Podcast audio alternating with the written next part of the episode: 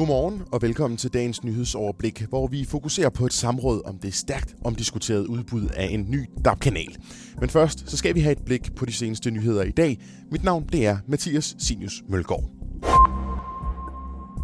Vi lægger nemlig ud med seneste nyt om coronaviruset, hvor antallet af danske smittede i går tog det største endagshop. Og det betyder, at store arrangementer og begivenheder må lave om i planlægningen. Blandt andet har danske gymnastik- og idrætsforeninger valgt at aflyse et storstilet gymnastikarrangement med 150.000 deltagere. Men også på Malling Skole syd for Aarhus har man besluttet at lukke midlertidigt ned, efter at to elever er blevet smittet med viruset. Den beslutning er taget på baggrund af anbefalingen fra Styrelsen for Patientsikkerhed. Det fortæller Martin Østergaard, der er direktør i Børne- og Ungeforvaltningen i Aarhus Kommune. Vi har kørt nøjagtigt efter Styrelsen for Patientsikkerhedsregel. Og det vil sige, at det er sådan set dem, der i hele forløbet har givet anbefalinger til, hvad der skulle ske. Både da vi sendte 5. klasse hjem, og da der senere kom anbefalinger om at sende alle fra skole hjem. Men selvfølgelig er det ikke kun herhjemme, at vi kæmper med coronavirus. Det gør man også i udlandet, hvor seneste melding fra Italien er, at 168 personer i går døde på bare et enkelt døgn. Men også i Tyskland er der store problemer med viruset, hvilket har fået forbundskansler Angela Merkel til at komme med en opsigtsvækkende udmelding. Hun forventer nemlig, at omkring 2 ud af 3 tyskere ender med at få coronavirus, hvis man ser på de udregninger, som eksperter har lavet. Derudover har det japanske OL-arrangør netop nævnt muligheden for at udskyde lejene i 1 til to år, hvis coronavirus altså umuliggør afholdelsen. Den olympiske bestyrelse har dog endnu ikke drøftet den mulighed. Og så slutter vi af i USA, hvor man natten til i dag har afholdt den såkaldte mini-super-tirsdag, fordi der er blevet afholdt primærvalg i hele seks delstater. Og her menes Joe Biden at blive den helt store vinder. Han står nemlig til at vinde valgene i de tre delstater Michigan, Missouri og Mississippi. Og dermed tager Biden et stort skridt i retning mod at blive den demokratiske præsidentkandidat.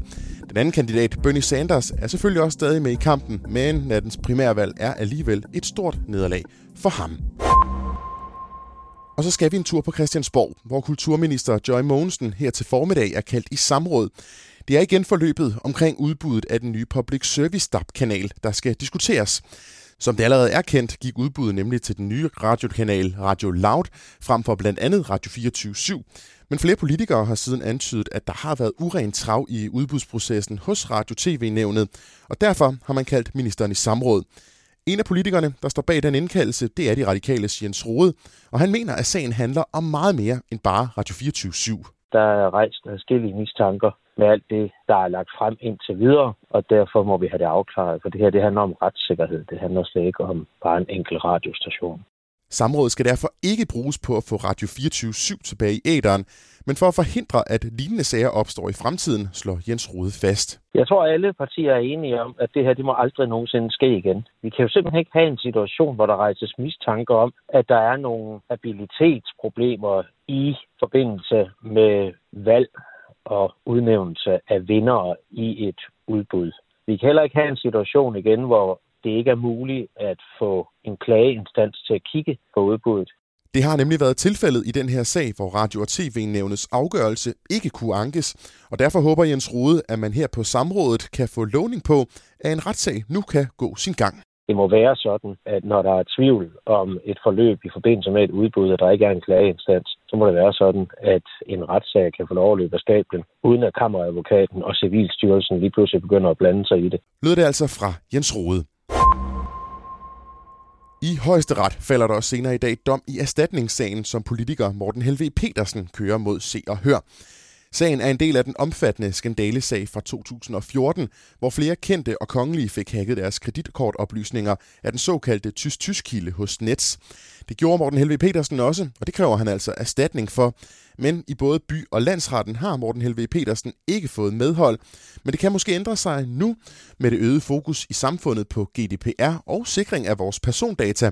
Det vurderer Sten Schambur Møller i hvert fald, der er professor på Juridisk Institut ved Syddansk Universitet fokus på at beskytte personers privatliv er i stigen.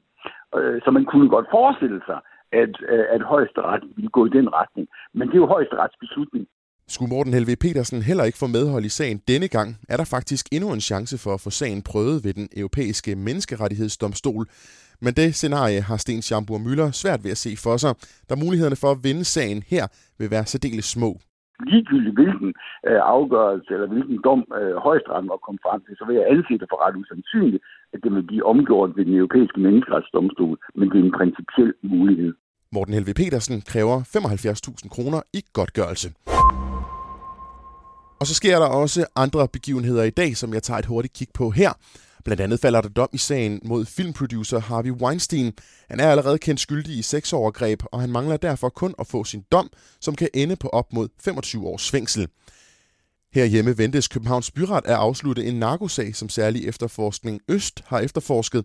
Sagen er døbt Operation Partner og drejer sig om 12 kilo MDMA og 2 kilo kokain. Og så er det også fra i dag, at den står på verdensklasse badminton i Birmingham, hvor årets All England-turnering går i gang. Danmark stiller op med spillere i på både dame- og herresiden i både single og double.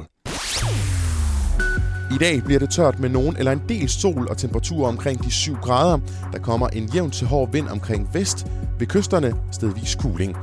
Det var dagens nyhedsoverblik. I dag leveret af Mathias Sinius Mølgaard. Ha' en rigtig god dag.